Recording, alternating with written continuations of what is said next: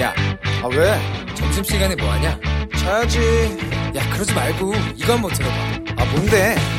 지금 당장 라디오를 켜봐 나른한 오후 깨울 시사 토크쇼 모두가 즐길 수 있고 함께하는 시간 유쾌하고도 신나는 시사 토크쇼 오태훈의 시사본부.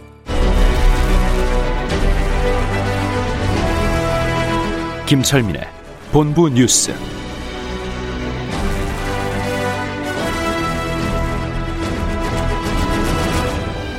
네, KBS 제1라디오 오태훈의 시사본부 2부 첫 순서 이 시각 중요한 뉴스들 분석해드립니다. 본부 뉴스로 시작합니다. 뉴스의 핵심을 짚어주는 KBS 보도본부의 아이언민, 김철민 해설위원과 함께하겠습니다. 어서 오십시오. 네, 안녕하세요. 김철민입니다. 있어서는 안 될 일이 어제 있었습니다. 의암댐에서 사고가 있었고 선박 세척이 전복됐습니다. 수색 작업 지금 날이 밝으면서 계속됐다고 하는데 어떻습니까? 예, 어제 이제 선박 세척이 전복돼서 일곱 명이 실종됐었는데, 예. 예, 한 명은 이제 탈진 상태로 구조가 됐고, 한 어. 명은 숨진 채 발견이 됐고, 다섯 명이 실종이 된 상태였는데, 예. 오늘 새벽 이제 아침 6시부터 헬기 10대, 보트 27대, 그다음에 수색 인력 1,400여 명이 투입이 돼서 대대적인 수색 작업이 지금 진행이 이틀째 되고 있고, 네. 아, 11시쯤에 남이섬 부근에서 뭐 실종자 한 명이 발견됐다 이런 소식이 들어왔었는데 확인해 보니까 이건 아닌 걸로 네. 음. 전해졌습니다. 그래서 네. 근데 11시 20분쯤에 그 가평 경강대교 부근에서 요 침몰됐던 경찰 선박이 발견이 됐습니다. 예, 예. 나무에 걸린 채 이제 예, 뒤집 뒤집어져 있었고 음. 물 위에 반 정도 이렇게 떠 있었는데 네. 경찰 관계자들은 현재 이제 내부는 비어 있는 것 같다 이렇게 지금 얘기를 하고 있습니다. 그래서 이제 어. 일단 내부 수색을 정밀하게 해봐야 되겠는데 일단 비어 있는 것 같다고 하고요. 어 그리고 그 11시쯤에 또 그 남양주시 와부 팔당대교 부근 한강 시민공원에서 네.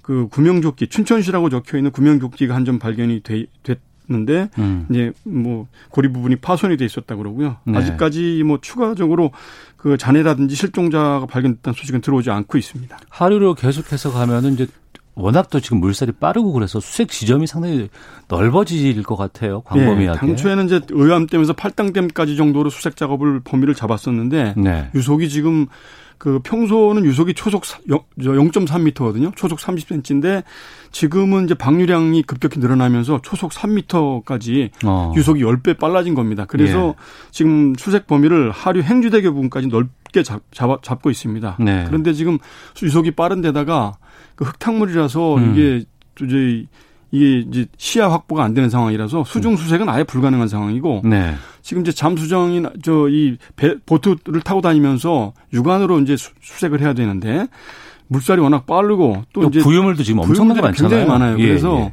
육안으로 이게 사람 형체나 이런 게 구분이 돼야 되는데 그게 포착이 잘 안 된다고 그래요. 그래서 아. 지금 수색 작업이 굉장히 어렵다고 이렇게 전해, 전해지고 있습니다. 알겠습니다. 자, 그리고 어, 올해 고3들이 참 많이 고생을 많이 네, 그렇죠. 하고 있어요. 온라인 수업도 힘들고 예. 수능 날짜는 다가오는데 예. 수능 연기 이야기가 솔솔솔솔 있었는데 없다면서요? 예, 예. 이제 원래 수능이 11월 19일이었는데 코로나 때문에 12월 3일로 2주 연기됐었지 않습니까? 네. 그런데 지금 2학기도 이제 접어들어 가면서 어, 이 코로나가 좀처럼 진정이 안 되고 또 세계적으로는 더 확산되고 이래서 수능이 더 여- 연기되는 거 아니냐 이런 이제 지적들이 계속 있었는데 오늘 유은혜 교육부 총리가 이제 한 라디오 프로그램에 출연을 해서 네. 올해 대입 저 수능 일정은 더 미루지 않겠다. 음. 예정된 일정이 안정적으로 시험이 치러지도록 하겠다 이렇게 공식적으로 밝혔습니다. 네. 그래서 이제 그 예정된 12월 3일에 안정적으로 치르, 치르는, 치르겠다고 유- 어, 유은혜 교육부 총리 공식적으로 이제 언급을 했습니다. 네.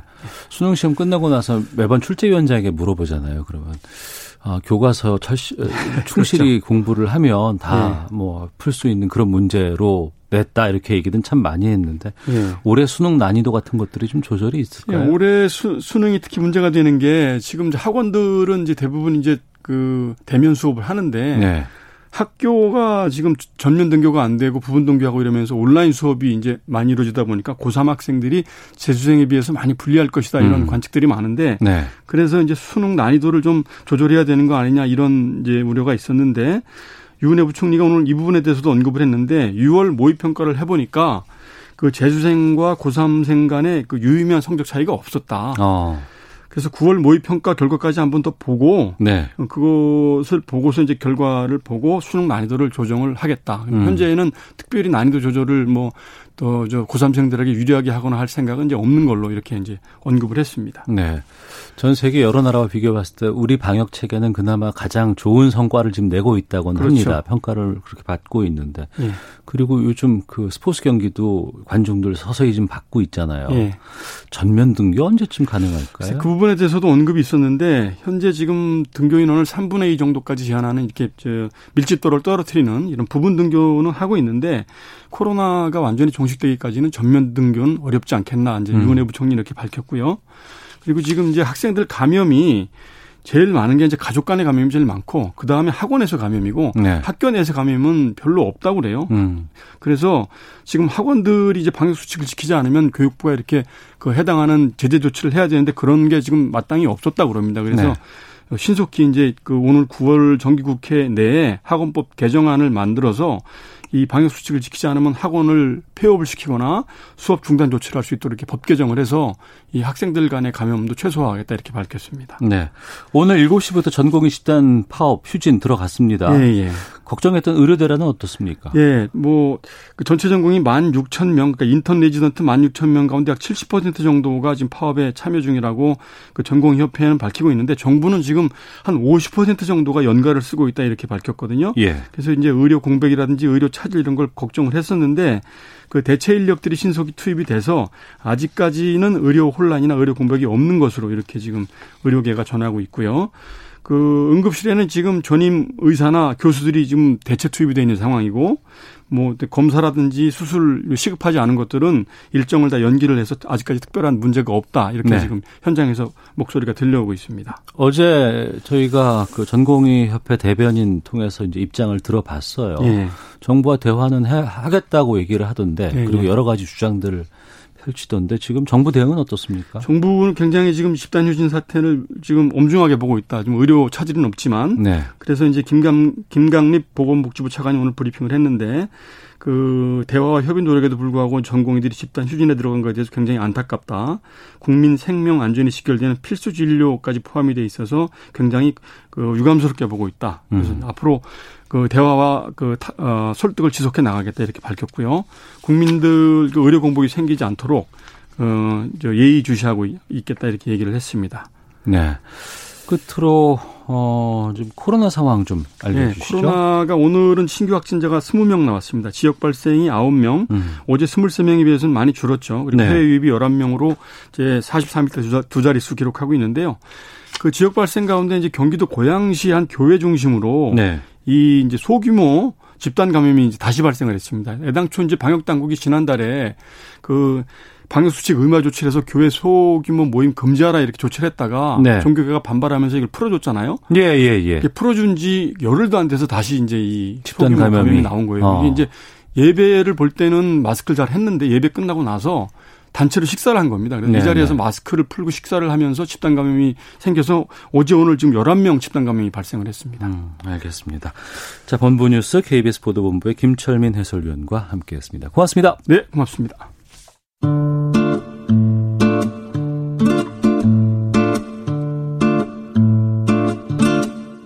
오태훈의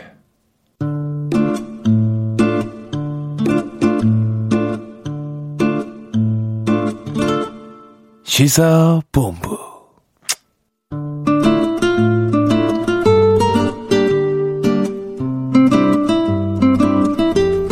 네, 아, 시사본부는 청취자 여러분들의 참여 기다리고 있습니다. 샵 9730으로 의견 보내주시면 소개해드리도록 하겠습니다. 짧은 문자 50원, 긴 문자 100원, 어플리케이션 콩은 무료로 이용하실 수 있고 팟캐스트와 콩 KBS 홈페이지를 통해서 시사본부 다시 들으실 수 있습니다. 유튜브를 통해서 생중계되고 있습니다. 유튜브에서 일라디오 혹은 시사본부 이렇게 검색하시면 영상으로도 확인하실 수 있습니다. 매주 금요일에는 한 주간의 언론 보도를 분석하고 비평하는 와치독 시간이 있습니다. 알파고 신하 씨 외신 기자 나오셨습니다. 어서 오세요. 네, 안녕하십니까. 예. 오늘 아침에 굿모닝 대한민국에 대구 리포터로 나오대요. 애 아빠예요. 아. 대구 리포터요, 대구? 대구 가서 뭐 먹고 막 이러는 거 나오는 거 먹고 많은데. 막 그 부분 나와서 저 지금 청바지를 들고 갓밥이 올라갔는데 얼마나 힘든지 아세요? 왜요? 힘든 부분만 눈에 남았어야 되는데 맛있는 음식만 눈에 남으셨네요. 또 그런 다양한 활동하고 있다는 걸 알려드리려고 좀 말씀드렸고요. 정상근 전 미디어 능기자 나오셨습니다. 안녕하십니까? 네, 안녕하십니까. 예. 아, 지난 3월 MBC가 검언 유착 관련 의혹 보도를 했습니다. 근데 여기에 대해서 최근에 그 한상혁 방송통신위원장을 둘러싼 논란이 일부 언론을 통해서 좀 제기가 됐습니다. 그 내용도 좀 살펴볼까 하는데 민변 출신의 권경애 변호사라는 분이 SNS에 올린 글이 이 파장을 좀 일으키고 있고 이게 이 글에서 청와대 민정수석실과 한사혁 방통위원장이 언급됐다면서요? 네, 이 권경혜 변호사가 그제죠. 이 자신의 SNS를 통해서 MBC가 한동훈 감사장과 그 이동재 전 채널A 기자 간의 이 녹취록 공, 녹취록을 이제 보도를 하기 전에 네. 어, 그 대통령 주재 회의에 참석을 하고 이 방송을 관장하는 분이 어, 전화를 걸어서 자신에게 이 같은 사실을 알려주면서 한동훈은 반드시 쫓아낼 것이다 이런 말을 했다라고 주장을 했습니다. 그러니까 MBC 보도가 나가기 전에 이 네. 미리 알려줬다라는 주장이어서 이 MBC 아, 보도를 하기 전에 이미 청와대라든가 관련자 관련 기관의 장들이 알고 있었다. 네네 뭐 그런 어. 주장이어서 예. MBC와 이 정권이 유착된 거 아니냐 이른바 권원 유착 의혹이 제기가 됐는데 네. 이 조선일보하고 중앙일보는 이 고위 관계자가 이 항산 한상혁 이 방송통신위원장이라고 지목을 했고요. 네. 어, 이와 관련해서 이제 야- 야당도 어제 좀 비판을 했습니다. 야당이 특검까지도 네. 언급했었잖아요. 그랬죠. 어. 근데 한사혁 위원장이 당시에 대한 그 통화 기록 같은 것들 다 공개했다면서요. 아, 네, 그렇습니다. 뭐 관련 내용을 공개를 했고 그때 이 나온 얘기는 한상혁 위원장의 얘기는 뭐 그 한동훈 변- 그 한동훈 검사장과 관련된 얘기는 뭐 없었던 것 같고 음. 어, 그리고 일단 통화 시점 자체가 그 MBC 보도가 나오기 전이 아니라 네. 나온 다음 아, 방송이 된 후에 전화 연결을 했다. 네. 전화를 했다. 정확하게 9시 한 몇 분쯤 된다라고 이 본인의 통화 그 목록까지 네. 어, 통화 내역까지 좀 공개를 했습니다. 어, 그러면은 그 SNS에 공개한 권경애 변호사의 주장이 틀린 거 아니에요? 어, 그렇죠. 틀린 것이 됐고, 이 권경혜 변호사도 이 점을 이제 인정을 했어요. 이, 점, 어. 이 점을 인정을 하고, 어, 기억에 좀 오유가 있었다라고 예. 얘기를 했, 했고요. 어, 그러면서 이제 한상혁 위원장 얘기를 한 대로, 어, 통화를 한 시점은 그 보도가 나온 이유가 맞다라고 정정을 했습니다. 음. 아, 다만 이 한상혁 위원장이 당시 통화에서 이 한동훈 검수장과 관련된 얘기를 한 것은 사실이다라고 네. 재차 얘기를 했는데 네. 어, 한동 한상혁 위원장이 이 윤석열 검찰총장 그리고 한동훈 검사장은 꼭 쫓아내 쫓아내야 한다 이렇게 얘기를 했고 어, 그래서 권경혜 변호사가 어, 뭐 그게 이 최동욱 쫓아내고 윤석열을 내친 박근혜 정부 시절 때와 뭐가 다르냐 이렇게 따져 묻자 음. 어, 하지만 뭐 이 그 좀 뭐랄까요? 하여튼 이 한동훈 검사장의 경우는 굉장히 좀 다르다, 나, 나쁜 사람이다라는 네. 취지로 어, 말을 했다라고 네, 주장을 했습니다. 어, 주장이 좀 상반되게 좀 나와 있는 거 아니에요? 네네 그렇죠. 어. 그럼 좀 짚어 볼게요. 보도가 나가기 전에 이 보도의 내용을 뭐 정부의 관계자라든가 이렇게 해서 알 수가 있을까요? 어떻게? 선생님 지금 상황이 이거잖아요. 어. 이 보도가 MBC에서 이제 나오기 전인데 근데 MBC가 이걸 보도를 하기 전에는 상대방이 이제 하나의 검찰이다 보니까 음. 좀 살짝 에 그걸 하기 전에는 정부 측으로부터 이렇게 우리가 이런 거 있는데 이거 내야 될까 마야 될까 그러니까 무서워하고 있는데 어떻게 생각하세요라고 그런 움직임이 있었다면 말이 되는 건데 음. 그런 움직임이 없다면 그러면 권한 유착의 문제 제기를 할 수가 있는 거죠. 음. 그래서 이걸 정확하게 알려면 그 MBC한테 그 제보가 어떻게 들어갔는지 MBC에서 네. 그 기사를 쓰는 기자들이 어떤 과정을 통해서 이 기, 기자 에, 기사를 쓰게 되는지를 알아야 돼요. 음. MBC 쪽에서는 지금 거기에 대해서 뭐라고 얘기를 하고 있어요? 뭐 MBC 쪽은 뭐 이른바 이제 뭐 그 관련 보도가 나오기 전에 뭐 어. 어. 떤뭐 청와대라든지 아니면 정부 관계자에게 알려준 사실이 없다라는 것이 MBC의 뭐 입장이고 뭐 지금 이제 한상혁 위원장이나 뭐 이른바 이제 뭐 그 또 다른 뭐 통화를 한 당사자로 윤도한 이 청와대 국민소통 수석이 지목이 됐는데 어, 윤도한 수석은 아예 뭐 권경혜 변호사를 모르고 통화를 네. 한 적도 없다 이렇게 얘기를 하고 있고 이 한상혁 변호사 역시 뭐 본인이 뭐 보도 내용을 몰랐고 그리고 그 통화에서는 뭐 한동훈 검수장 관련된 얘기는 별로 나오지 않았다라고 지금 주장을 하고 있는 상황입니다. 네. SNS에 한 변호사의 글이 네. 주장이 이제 나왔고 또 중간에 여러 가지 몇 가지들을 본인들 해당 당사자들이 직접 확인을 하고 또 거기에 대해서 기억의 오류가 있었다는 얘기까지도 인정이 되는 네네. 이런 시시비비가 정확하게 지금 나오진 않고 있는 상황인데 네. 그런 가운데 언론에서 이렇게 막 권원 유착이라고 단언 지어서 얘기를 하는 건 어떻게 보세요? 어, 글쎄요. 이게 뭐 그 일종의 이제 권원 유착이라는 얘기가 처음 나왔던 게 그 이동재 전 채널A 기자가 어, 이른바 한동훈 검사장의 얘기를 언급하면서 네. 어, 특정인에게 가서 일종의 이제 협박성 취재를 했다라는 점에서 이게 좀 논란이 됐던 거죠. 그래서 이 취재를 하면 취재를 하는 건데 음. 네. 여기서 뒤에 검사장이 있나, 있다는 식으로 얘기를 했던 게 어, 실제로 두 사람 사이에 얘기가 됐던 것이냐. 음. 만약 그렇다면은 좀 이게 민주주의에 대한 뭐 굉장히 좀 큰 문제가 있는 행위라고 보여지기 때문에 이것을 권원 유착이라고 불렀던 건데 네. 근데 그 이후로 뭔가 사건이 뭔가 일이 있을 때마다 이제 유착 유착 이런 얘기가 계속 쏟아져 나오고 있는 좀 그런 상황이잖아요. 그러니까 음. 이 대표적으로 뭐 KBS와 MBC가 뭐 녹취록 관련 보도를 했을 때도 이제 뭐 다른 언론이나 야당에서 권원 유착, 검언 유착 이렇게 얘기를 했었는데 어 사실 그 KBS나 MBC도 그렇고 이게 좀 피의 사실 공표라는 좀 어, 제가 봤을 때는 그렇게 좋지 않은 그 언론사의 관행으로 좀 보이긴 했는데 이것을 검언 유착이라고 지칭을 한다면 음. 이렇게 검언 유착이라고 주장을 했던 다른 언론사들도 다 마찬가지인 상황이게 되거든요. 예. 그러니까 피의사실 공표는 그 개- 지난해부터 계속해서 문제가 되었던 거고 네. 오래전부터 논란이 되어왔던 거니까요. 그래서 이게 좀 어떤 사안에 대해서 명확하게 명칭을 규정하고 성- 사안의 성격을 규정하는 것도 굉장히 언론의 중요한 역할이라고 보는데 이렇게 그냥 뭐 나오는 족족 무슨 유착 무슨 유착 이렇게 주장하는 거는 좀 좋아 보이진 않는다라는 생각이 좀 듭니다. 알파오 기자는. 저는 오히려 이 생각을 해요. 주- 우리 맨 처음에 이 주제를 다뤘을 때는 속달 녹달이 아마 됐을 거예요. 더 많이 네. 될지도 모르겠지만 음. 저는 이 정도 물을 일으키지 않을 거라고 봤거든요. 왜냐하면 음. 기자 한 명이 그 어떤 검찰의 이름을 언급을 했다 안 했다는 걸 예, 가지고 예. 이렇게 거지지 않을 거라고 봤었는데 지금은 이제 권원 유- 유착까지 이렇게 나오고 있는데 제 보기에는 그런 문제들보다는 음. 이제 국민하고 언론이 어느 정도 이- 이러한 에, 부합리적인 아, 불합, 불합리하다? 그리고 부 어, 뭐라고 해야 되는 게 도덕적인 음. 행동들이 이제 더 이상 견딜지 못하는 수치에 올라가지 않았을까라는 아. 생각이 들어요. 예, 시간도 많이 지나고 여러 가지 것들이 계속 의혹은 나오곤 있지만 명확하게 해결되는 부분들은 아직까지 없고 음. 거기에 대한 피로감들 말씀하시는 건가요? 그렇죠. 이제 어. 사실 그거 아니었지만 그렇게 버정을 하시니까 뭐라고 하지 못하겠어요.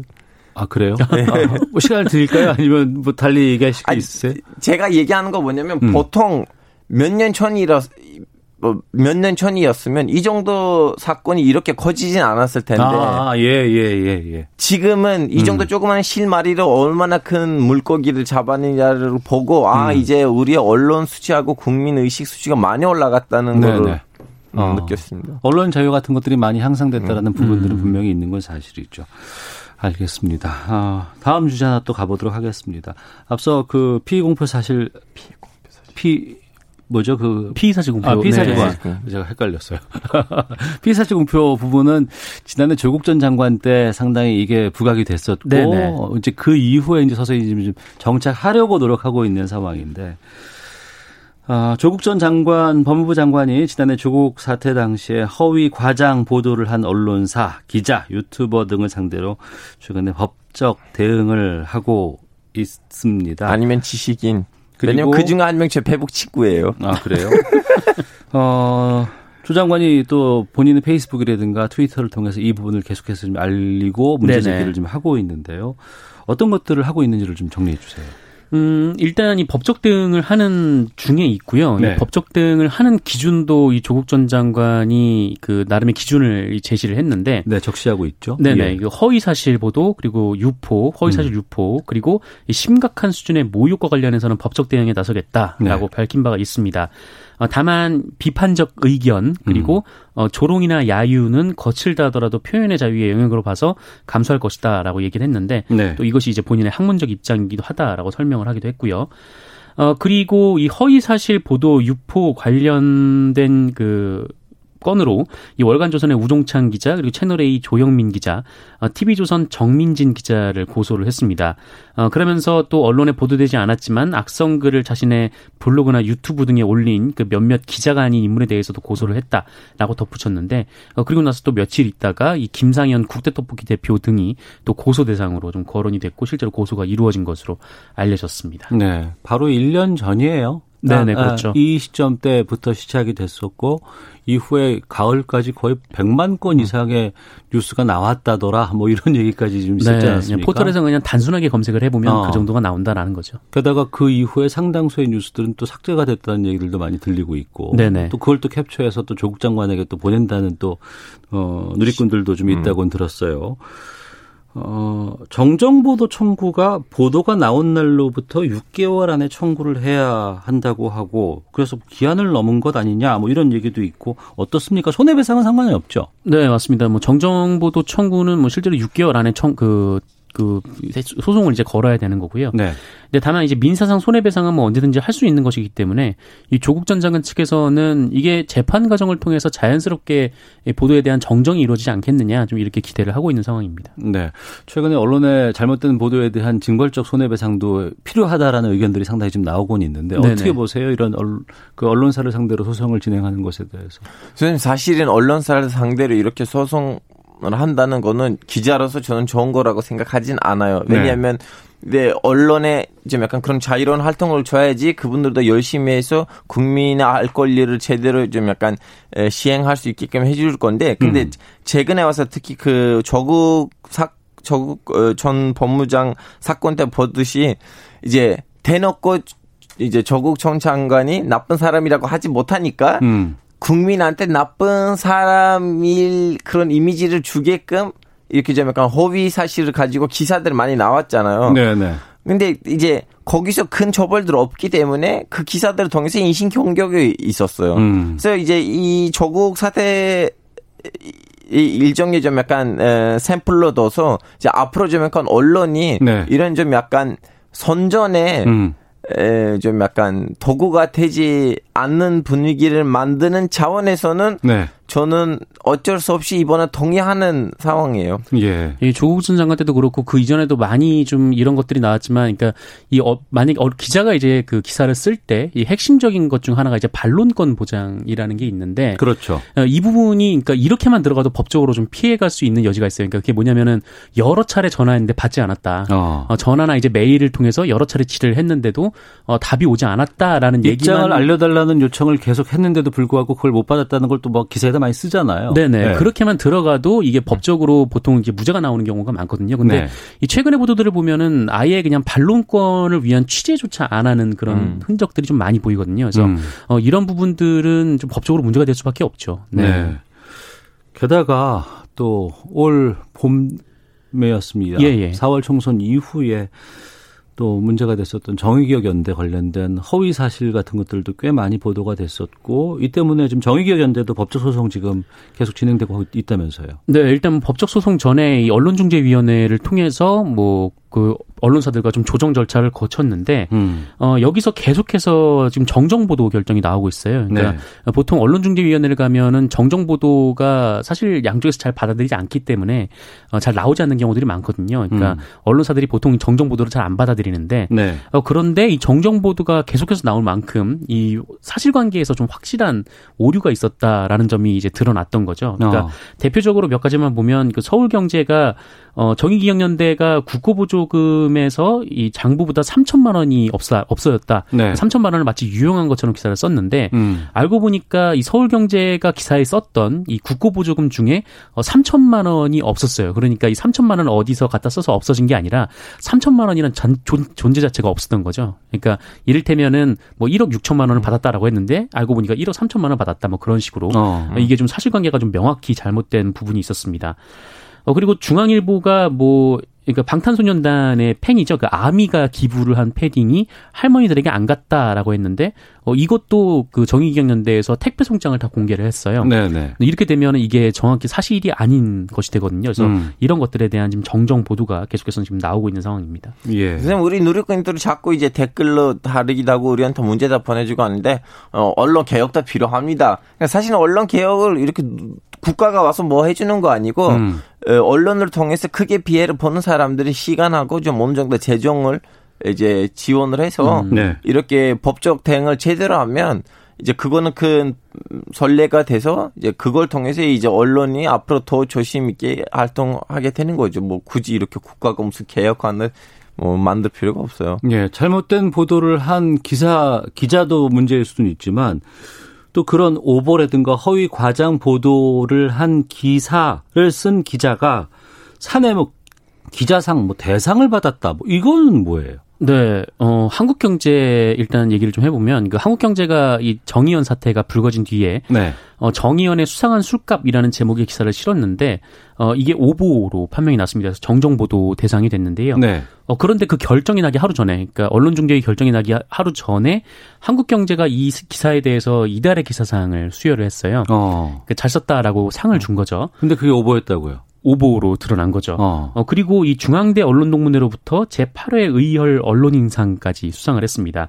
오보의 상을 준 셈이 된 거예요. 음. 어, 그리고 이 뉴스원, 과학 좀, 얼마 전에 이 와치독에서도 다룬 바가 있는데, 이 알바하다 연봉 5천 소리 질러, 이 공항, 인천공항에. 인천국제공항사. 예, 예, 예. 정규직 전환 관련해서 나왔던 얘기, 이 보도였는데, 음. 이게 굉장히 좀 악의적인 보도로 지탄을 많이 받았거든요. 네. 어, 근데 이에 대해서 뉴스원이 우리 사회의 건전한 성장에 일조했다라고 평가하면서 이달의 시- 기사 최우 수상을, 네, 수상을 했습니다. 수여를 했습니다. 네. 오보를 했는데 상까지 주면 어떻 어, 어 이거 어떻게 되는 겁니까? 말이 안 나오죠. 예.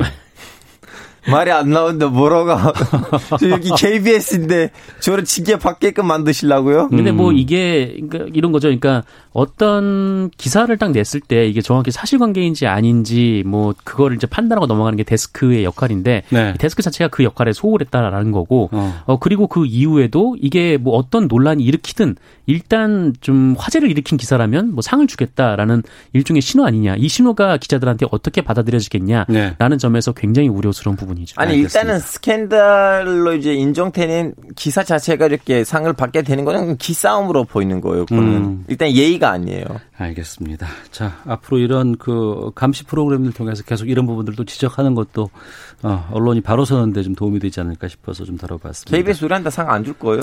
이미 자, 됐는데 마치독 이거는. 정상근 전 미디어오늘 기자, 자만 아메리카 알파고시나 시외신 기자와 함께했습니다. 고맙습니다. 네, 고맙습니다. 감사합니다. 조금 전 1시 10분을 기해서 전남 곡성 화순 지역에 호우경보 발효됐습니다. 해당 지역에 계신 분들 TV, 라디오, 스마트폰 등을 통해서 기상 상황 계속 확인하시고 물에 잠긴 도로, 지하차도, 교량 등으로는 통행하지 않도록 하시기를 부탁드리도록 하겠습니다.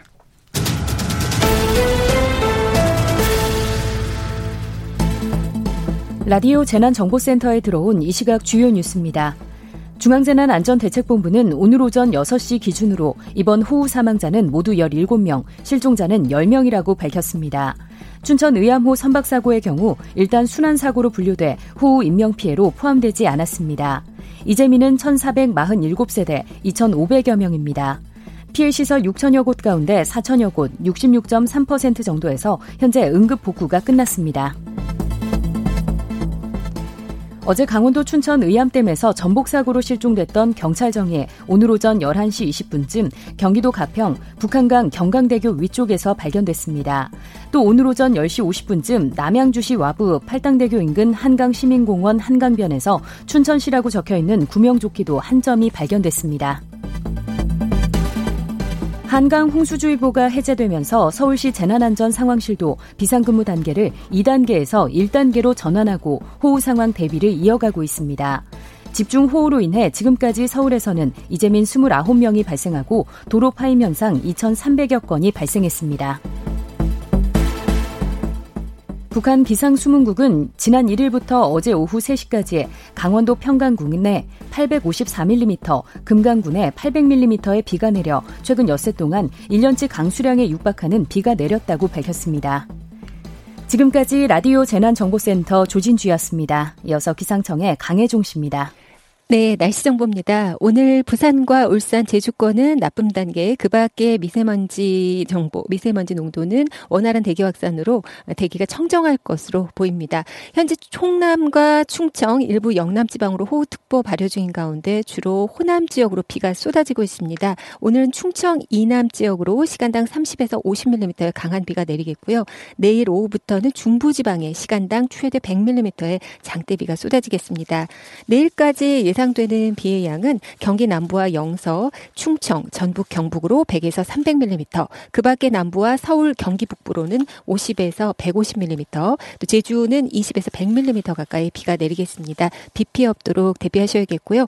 1시 10분 일기에 곡성과 화순 지역 호우 경보로 한 단계 격상됐으니까 산간 계곡 등 위험 지역 피하시기 바랍니다.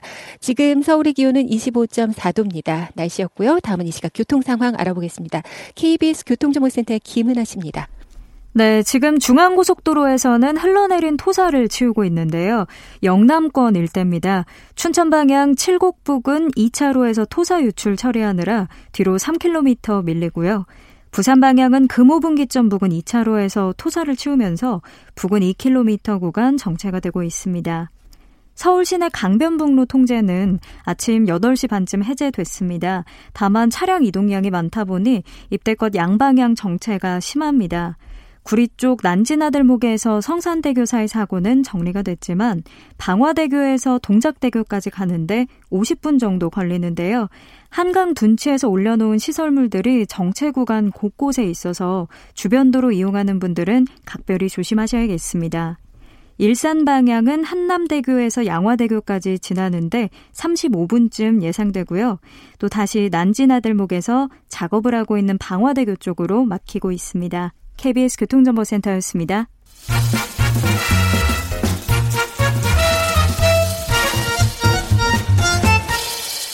오태훈의 시사 본부. 네, 지난주 방송된 KBS ETV 예능 옥탑방의 문제 아들의 이 부부를 이렇게 소개를 했습니다. 대세 부부 3040의 워너비 부부. KBS 개그 콘서트의 주축 멤버였죠. 개그맨 박준형, 김지혜 부부를 소개한 표현이었는데요. 또 많은 개그맨 커플이 탄생을 했는데 단 한 쌍도 이혼을 하지 않아서 1호가 될 수 없어 이러한 제목의 예능도 생겼다고 합니다. 오늘 오태훈의 시사본부 금요초대석 개그맨 박준형 씨와 함께 말씀 나눠보겠습니다. 어서 오세요. 예, 안녕하세요. 예. 예. 와, 반갑습니다. 불러주셔서 영광이고. 예. 오, 어, 저 지금 KBS 라디오에 13년 만에 출연해요. 그러니까 그 부분인데 저희 네. 방송 끝나고 나면 MBC 라디오에서 박준영, 정경미의 두시 두시 만세가 만세를 해요. 2시 예, 맞습니다. 넘어서 해요. 예, 예. 근데 KBS 라디오는 상당히 오랜만에 오셨다면서요. 어, 13년 만에 온 거예요. 13년 지금. 만에? 예, 예. 제가 이제 라디오 시작을 당연히 KBS에서 했고, 음. 그리고 이제 박준영 김달의 천하무적을 하고, 네. 그리고 아, 박준영의 FM 인기가요를 한 4년 반 하고, 어. 그리고 이제 예, 박준영의 네시엔 예. 하고 어 그러니까 그 친정에 온 듯한 그런 기분이 들고 어. 아니 진짜 스튜디오를 13년 만에 들어온 거예요. 그래서 어. 아 우리 PD님도 예. 어 굉장히 오랜만에 뵙는 분이에요. 조혜연 PD. 조은 PD. 예, 예, 예. 저랑 예전에 한번 같이 했었었어요. 그래서 아. 어, 어쨌든 이 영광입니다. 어, 그대로 있네요. 그대로 있어요. 나만 늙었구나. 그대로 있구나. 어, 같이 늙는처진 것 어, 같고요. 예, 예, 예. 아이고. 좀 여러 가지 말씀을 좀 나눠볼까 하는데 예. 그 부부에 대한 방송이 꽤 많이 나왔어요. 그러니까 표현도 보니까 대세 부부, 3040의 워너비 부부 이런 표현은 공감하세요? 아, 아, 이건 좀 미안하고요. 그냥 미안합니다. 이건 아닌 거 같네. 어디에 미하다는 거예요? 아, 그냥 이게? 많은 분들한테 그냥 예, 그런 건 예. 좀 미안하고 저희도 예. 워너비로 하시면 아니 됩니다. 어. 그 그냥 그냥 아 이렇게 사는 부부도 있구나. 예, 뭐 예. 그 정도로 받아들여 주시면 될 것 같고 어그 하여튼 덕분에 이렇게 또어 KBS 라디오도 나오고 아주 그냥 좋습니다. 아, 예. 그 부분 좀 질문 드려볼까 하는데 개그맨끼리 결혼하는 경우가 상당히 많이 있다면서요? 오 아무래도 이제 같이 있으니까요. 예, 이게 원래 개, 개그라는 걸 누가 가르쳐 주는 게 아니에요. 개그학 함께 만들고. 개론이 있는 것도 어. 아니고 개그학 원론이 있고 뭐 이런 시간이 있는 게 아니잖아요. 예. 아무도 안 배웠어요. 음. 그리고 학문적으로 이론이 정립돼 있지도 않아요. 네. 그러면 이제 어딘데 와서 실력은 늘, 늘려야죠. 많은 사람들 웃기는 기술이라는 게 분명히 존재하고 네. 굉장히 그 많이 늘어가야 되는데 대부분 도제식으로 이루어졌습니다. 음. 그러니까 이제 모여서 같이 회의를 하고 같이 연기 연습을 하고 하면서 많은 준 이제 스- 스스로 실력들이 많이 늘어났겠죠. 예, 예. 그런데 어. 같이 있다 보니 예. 굉장히 다른 조직에 비해 어, 끈끈함이라는 게 굉장히 많고 예, 어, 정도 들고. 그래서 어, 같이 있으니까 이제 정도 많이 나고 정분이 나고 예. 그래서 결혼한 팀들이 많은 것 같고 제가 4호 어. 최양락 팽현수 커플을 1호로 예. 제가 4호 박준현 김지혜 4호 어. 그리고 지금 16호까지 있고요. 아, 그 계보를 다 알고 있어요? 네, 알고 있습니다. 그리고 어. 지금 이제 누군가가 또 결혼하면 17호가 돼서 들어오게 됩니다. 예. 근데 그 모든 커플이 한 이혼을 안 번도 했어요. 이혼을 안 했는데 그 커플도 안 했어요. 그러니까, 네. 그러니까 어. 뭐 두, 두 가지일 것 같아요. 예, 예. 정말 끈끈하고 그 정이 지금까지 계속 어, 오래 어, 가서 어. 안 하는 경우도 있을 것 같고 어. 정말 1호가 된다는 건 부담이다. 그래서 못 하는 아, 경우도 있을 것 같고. 그것도 뭐. 둘 다 있어요. 어 그래요. 모두 마음속에 있고요. 어. 사실은 이 기록을 아무도 안 깼으니까 예 음. 예. 지금 또 누가 깨긴 좀 그렇지 않습니까? 그래서 어, 서로 그런 생각을 조금은 하고 있었는데 예. 또 이제 그게 어 굉장히 또 예리하게 포착하신 거죠. 굉장히 뭐 관찰 예능의 홍수잖아요, 요즘은. 음. 예. 누구나 다어그 관찰 예능을 너무 많이들 만나시는데 그 와중에 좀 약간 그래도 개성이 좀 있지 않나. 아. 아, 개그맨들은 예 예. 이렇게 사는구나. 그래서 어. 이혼이 없거나 무슨 일 때문에 안 헤어질까. 뭐 그런 걸 연구하는 프로그램이라고 봐야죠. 예. 그러니까 선배와 또 후배 커플들과 부부들 간에 여러 가지 좀 갈등이 있을 때도 서로 상의도 하고 좀 그런 것도 있을 것 같아요. 아, 그럴 수도 있고요. 예. 사실은 약간 동지애가 매우 강해요. 어. 다 같은 팀이다. 예 예. 뭐 다 같은 형제다. 어. 뭐 이런 느낌이 꽤 있어요. 어. 그러니까 우리가 뭐 그런 끈끈한 조직 얘기할 때 해병대 얘기하지 않습니까? 어디서 뭐 예, 이제 식사하실 예, 예. 때뭐 해병대 선배면 슬쩍 계산하고 가 나가시고 이런 거 예, 있지 않습니까? 예, 예. 개그맨이 특히 이게 심해요. 어, 네. 개그맨들 사회 이 군기라든가 아니면 서로 간의 정 같은 거는 정말 오래 가죠. 군기도 예전에 꽤 있었는데요. 예, 요즘은 이제 시대가 바뀌어서 그런 건 없고요. 어. 그 하여튼 밥을 먹고 있는데 후배가 거기 있다. 예. 그러면 내가 선배다. 어. 그러면 밥을 안 사주고 나오기는 어렵습니다. 그건 상상하기 선배들이 그래 왔으니까. 그러니까 예, 나도 나 또한 내가 밥을 먹고 있는데 누가 서- 개그맨 선배가 왔다. 어. 그럼 잘 걸렸다죠. 어. 아 이거는 그냥 그냥 먹어도 되는구나. 예. 뭐 이런 생각을 하는 거죠. 그럼 바로 그 질문 드려볼게요. 예, 예. 그런 끈끈한 직종입니다, 하나의. 예예예. 그리고 많은 분들이 이 직종에서 활동하는 분들을 잘 알고 있잖아요. 예예. 어, 근데 요즘 개그가 오. 무대가 사라지고, 어. 갑자기 또 이렇게 어려운 얘기를 또. 예. 그리고 이제 프로그램 자체가 특히 대표적인 개그 콘서트가 그렇죠. 잠정 중단이라고는 합니다만, 예예. 아, 글쎄 언제 재개될지는 잘 모르겠어요. KBS 안에 계신 분들도 이렇게 생각을 하는데 예, 예. 왜 잠정 준단이라는 말을 했을까요? 그러니까요. 네. 아. 어떻게 보세요? 그 MBC의 코미디의 길이 마지막 프로그램인데 2014년에 폐지됐고요. 예. 우차사가 2017년에 폐지됐어요. 네. 그리고 이제 개그 콘서트는 그래도 길게 온 거죠. 음. 2020년에 폐지됐는데요. 네. 근데 여태까지 안 만들었습니다. MBC에서도 안 만들었고 음. SBS에서도 안 만들었습니다. MBC 폐지되고 SBS 폐지될 때도 선배들이 가서 뭐 피켓도 피켓팅도 하고 많이 했었잖아요. 예, 근데 네. 뭐 그 사실은 상업적인 논리를 벗어나기가 힘든 거죠. 어. 그러니까 제작비가 더 많이 드니까요. 버는 돈보다. 예. 그러면 이제 마이너스가 되겠죠. 예, 예. 그래서 뭐 MBC와 SBS는 뭐 그렇다고 치는데 어. 그렇다고 K- 치는데 예. KBS는 KBS는 공영방송이잖아요. 그렇죠. 수신료를 받죠. 예. 그래서 음. 이 시기에 네. 아, 굉장히 그 올바른 행동이었느냐에 어. 대한 뭐 문제가 있는데요. 예. 어 그렇지 않겠습니까? 가감 없이 얘기하셔도 됩니다. 예. 또 시사 프로기 때문에 아, 그래요? 예, 예, 예. 사회 부조리라든가 여러 가지 좀 문제가 있는 거는 얘기하셔야 KBS 되죠. 라디오에서 KBS 얘기해도 됩니까? 아, 그럼요. 참을 수 있습니다. 마이너스가 계속 났겠죠. 음. 그런데 이제 적자가 생기겠죠. 그러면 네. 근데 KBS가 지금 그렇게 여유롭지 않잖아요. 어. 그래서 뭐 그런 것들에 대한 어떤 보완 수단으로 생각이 좀 있지 않았을까요? 그런 생각이 예, 좀 있고요. 예, 예. 근데 이제 그거는 대인용군이 이제 뭐 조금- 재정상의 문제라고 예, 예. 한다고 치면 예, 예. 하지만 공영방송이기 때문에 예, 또 그렇죠. 예. 그래서 사실 그게 제일 크겠죠. 어. 왜냐하면 이 프로그램은 좀 큰 프로니까요. 예, 예. 아, 저는 근데 사실은 이 시대에는 좀 안 맞는 결정이었다. 사실은 아. 지금은 타이밍이. 예. 왜냐면 지금 코로나 때문에 공개 코미디를 할 수가 없는 상황이었어요. 맞습니다. 예. 예, 근데 예. 이제 공개 코미디를 할 수 없는 상황에서 계속 위에서는 포맷을 바꿔야 된다고 얘기를 하거든요. 어. 근데 개그 콘서트라는 게 공개 코미디잖아요. 그렇죠. 근데 시작부터 포맷을 그렇게 했죠. 바꾸라는 얘기는 뭔가요? 난 그게 사실은 어. 어, 좀 그랬습니다만. 그러니까 공개라는 걸 바꿔버리면 개그 콘서트가 아닌 거 아니에요? 어, 그렇죠. 콘서트가 예, 예. 아니잖아요. 예, 예. 그냥 다른 여타 개그 프로여야죠. 예, 예. 아, 근데 하여튼 뭐 그렇게 된 상황에서 음. 아, 이 결정을 하면서 네. 아, 실업자가 양산이 됐습니다. 지금 비정규직도 정규직으로 바꾸는 이 어떤 시대 아니겠습니까? 음, 공채 개그맨들 아니 KBS가 개그맨뿐만 아니라요. 그러니까 어. 함께 일하고 있는 많은 스탭들까지 해서요. 아, 실업자들이 좀 많이 생기게 되니까 예. 그런 부분에 대해서도 좀 그렇지 않았나. 아, 근데 제가 이런 얘기를 예. 할 수가 없습니다. 했잖아요, 지금. 아, 미안합니다. 아, 괜찮아요. 하셔야 돼요. 예, 예. 그 없어지는 시점에 저도 있었기 때문입니다. 어. 자, 그럼 왜 없어졌습니까? 재미없어서 없어졌죠. 아, 내용적으로 봤을 때 사실은 그런 그렇죠. 재미없어서 없어졌다는 게 제일 맞는 말이죠. 어. 근데 재미없었잖아. 어. 어. 라고 얘기를 한다면. 예. 그렇죠. 제가 그렇게 말을 할 자격이 없죠. 음. 그래서 그냥 이렇게 정리를 해야 되지 않나. 어, 없어졌다. 아니, 정리하지 말고 더 한번 들어가 볼게요. 아, 선생님, 이제 이 정도까지 말해도 되지 않나. 아니, 앞으로 KBS도 좀 많이 출연하고 그래야 되는데. 아, 좋아요, 좋아요. 라디오 네, 13년 네. 만에 왔는데. 예. 그러니까 그 한동안 KBS의 개그 콘서트는 전성기를 구가하고 그 마지막에 나오는 음악을 듣지 않으면 월요일을 시작하지 못했습니다. 빠밤빰이죠. 예, 예. 자, KBS가 어, 개콘으로 벌은 돈이 더 많을까요? 쓴 돈이 더 많을까요?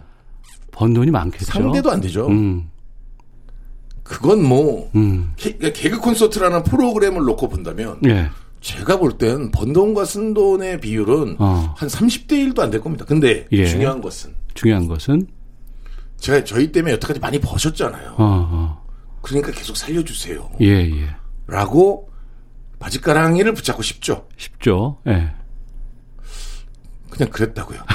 근데 이제 제가 재미없어서요.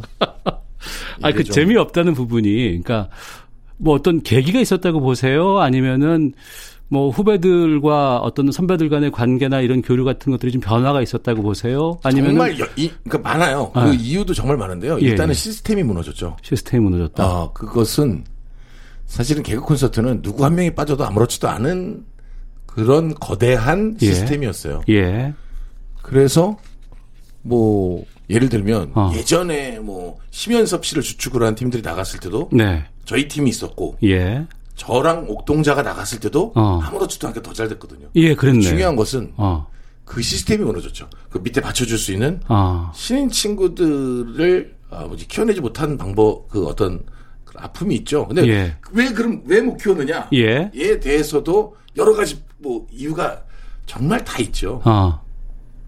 그냥 그 있다고요. 예. 어. 아 이게 네, 너무 제가 말을 많이 하는 게 아닐까? 아니요, 아니요. 괜찮습니다. 그리고 괜찮을까요? 최근에 이제 그 미디어 환경도 많이 바뀌었잖아요. 아 바뀌었죠. 예. 특히 이제 최근에 신인 개그맨들 보면은 유튜브라는 공간에서 상당히 많이 활동하고 있는 걸 봐요. 예, 예. 그걸 보면 어떤 느낌이 드세요? 어.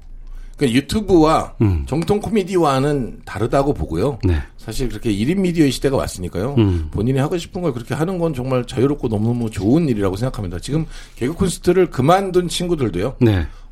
대부분 유튜브를 시작했고요. 음. 그랬습니다. 네. 근데 그- 저는 이제 그때가 좀 약간 그랬던 거죠. 개그 콘서트를 없앴을 때의 그 많은 이제 얘기들이 있습니다. 그 아. 그러니까 그- 개그맨들을 그럼 어떻게 그거- 할 것이냐. 직접적으로 제가 여쭤볼게요. 예, 예. 개콘이 폐지된다더라 예, 예. 라는 얘기를 들었을 때 예, 예. 개그맨들의 마음은 어땠어요? 어, 하늘이 무너지는 마음이었죠. 그리고 또 올게 왔구나라고 생각하는 사람들도 있었습니다, 솔직히. 예. 예. 그리고 이제 많은 반성을 더 하게 됐고요. 음. 근데 뭐 일단 버스가 떠난 느낌이니까요. 네. 그리고 이제 각자 도생을 해야 되는 부분이잖아요, 이제는. 어. 공중파의 개그 프로그램이 없습니다, 이렇게 되면. 그렇죠. 지금 케이블에 하나 남아 뭐, 있는 거 같고. 예, 예, 그렇습니다. 예. 거기도 KBS 출신 PD가 지금 하고 있고요. 어, 그렇죠. 예, 예, 예. 그렇습니다. 그래서 코미디 PD님들도 상당히 마음이 아팠죠. 어. 예. 부활은 가능할까요? 그러면? 희망을 말씀드리면 네. 가능하다고 봅니다. 음. 속마음을 얘기하다 아 거기도 마음이 없을 갈리는구나. 것 같습니다. 아 그래요. 아, 왜냐하면 어. 너무 힘들게 없앴으니까. 너무 힘들게 없앴으니까. 예.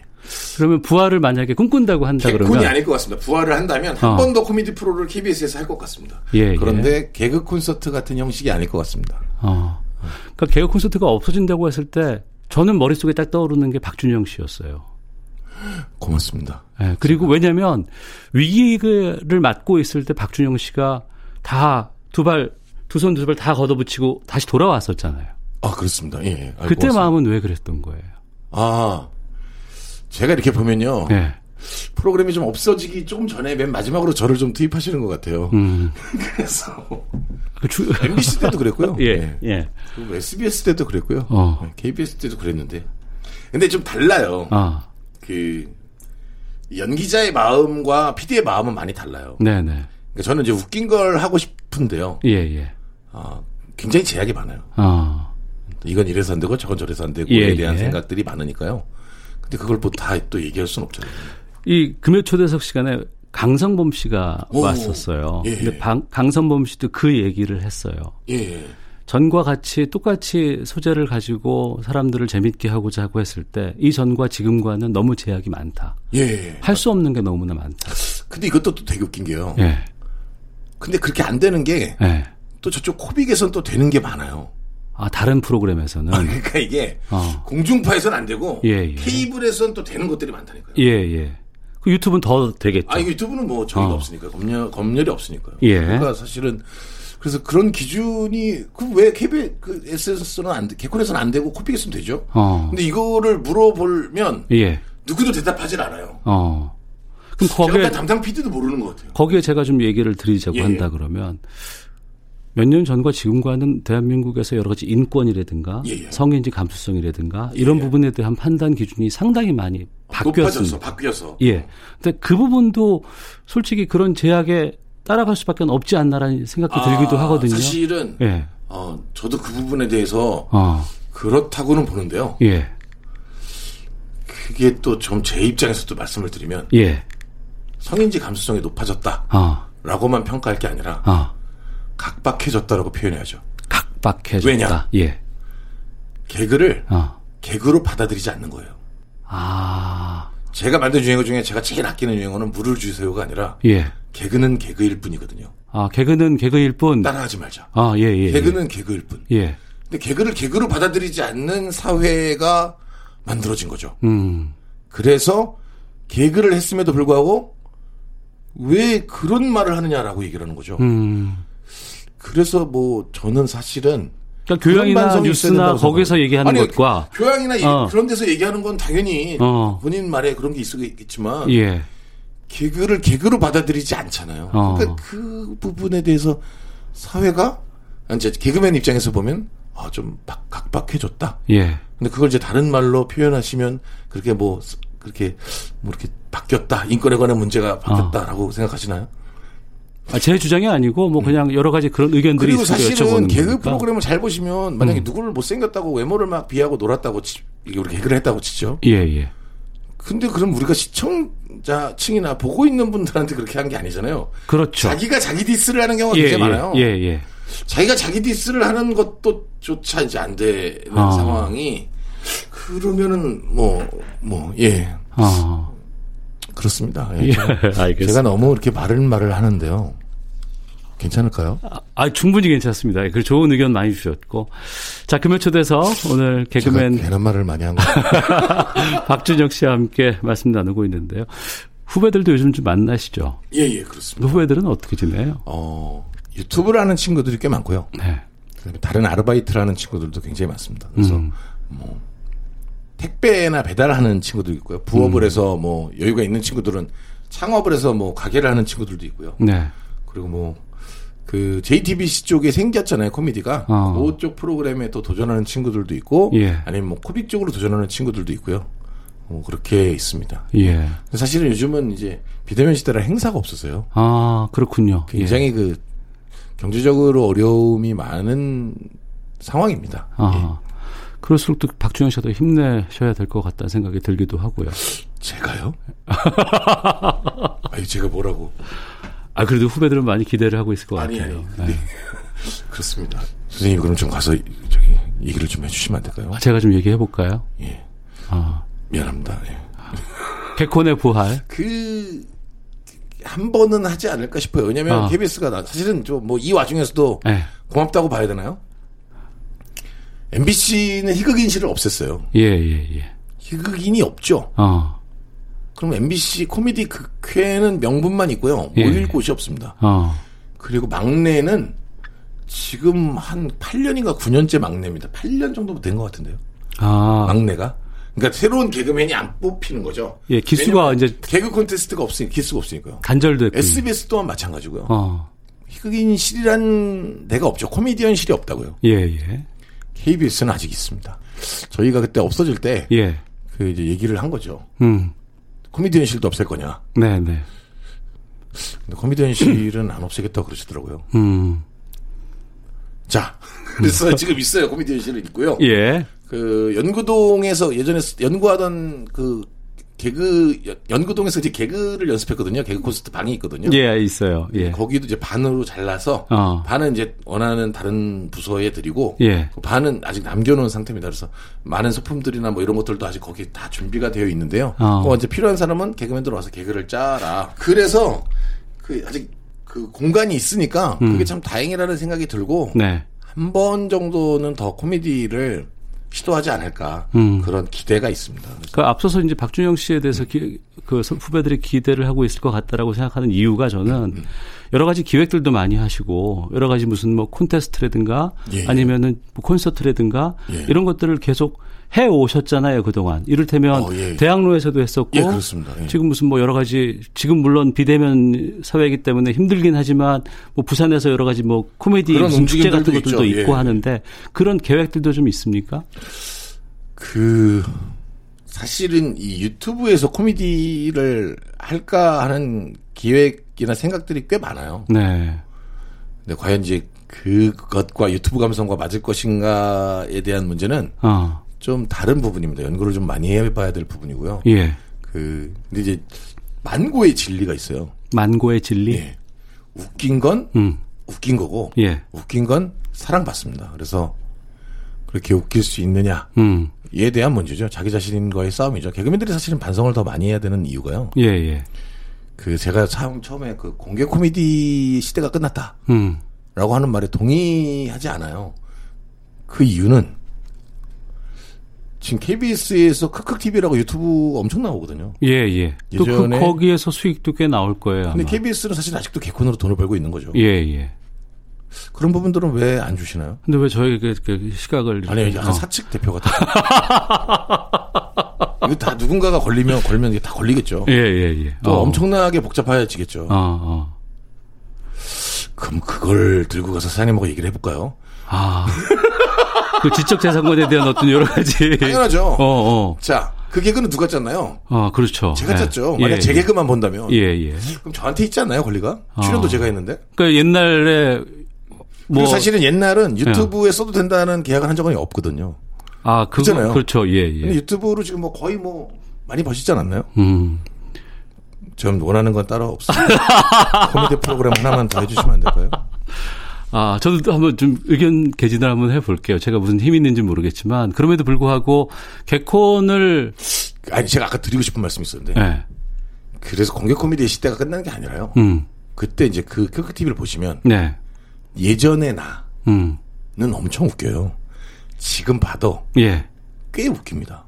그래요. 재밌습니다. 예, 예전 재밌습니다. 걸 보면 예, 예. 아, 재밌었네, 이때는. 어. 이런 말씀 다 하시죠. 예, 자, 그럼, 예. 그땐 재밌었어요. 어, 자, 그럼 지금은 재미없어요. 어, 근데 지금 그때 걸 보면 재미있어요. 어. 따라서, 개그가 그때만큼 재미없는 거예요. 아, 사실은 개그맨들이 가장 반성을 많이 해야죠. 예. 그때만큼 재미없습니다. 그런 이제 여러 가지 핑계를 대는 거죠. 사회가 바뀌어서, 음. 아, 요즘 이렇게, 어? 아, 안 되는 게 많아서. 글쎄요. 어, 벌써 시간이 훅 지나갔어요. 어, 저희가 끝에는 항상 어, 마음에 담고 있는 음악들 듣고 싶은 음악 어, 오. 들으면서 예, 예. 마치는 거거든요. 예. 어떤 음악 들을까요? 제가 들려드리고 싶은 노래는 네. 제 노래예요. 네. 되게 놀라시죠? 어. 제가 예. 그 노래를 한 43곡 정도 냈거든요. 43곡을 하셨어요. 예, 예. 그래서 작사 작곡한 노래인데요. 네.